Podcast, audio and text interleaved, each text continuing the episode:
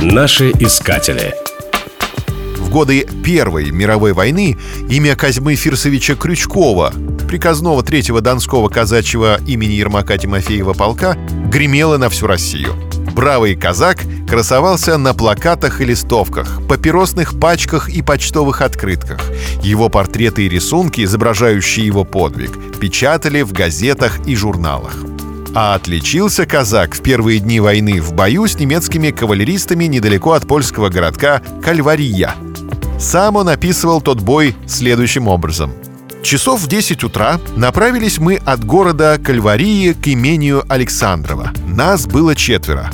Начали подниматься на горку и наткнулись на немецкий разъезд в 27 человек.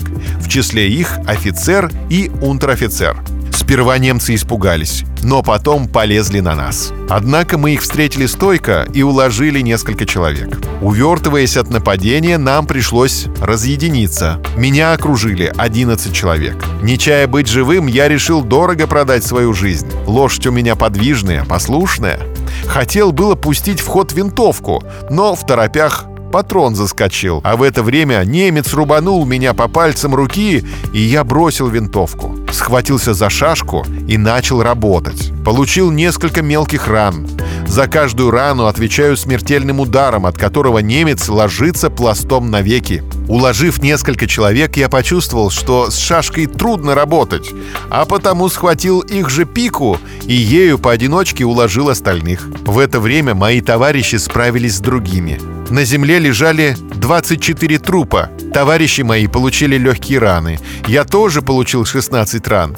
Но все пустых. Так, уколы в спину, в шею, в руки. Лошадка моя тоже получила 11 ран, однако я на ней проехал потом назад, 6 верст. За уничтожение в бою 11 немцев Козьма Крючков первым из русских воинов был награжден именным Георгиевским крестом. Герой России был убит в 1919 году, воюя на стороне белых. Погиб за веру, царя и отечество. Наши искатели.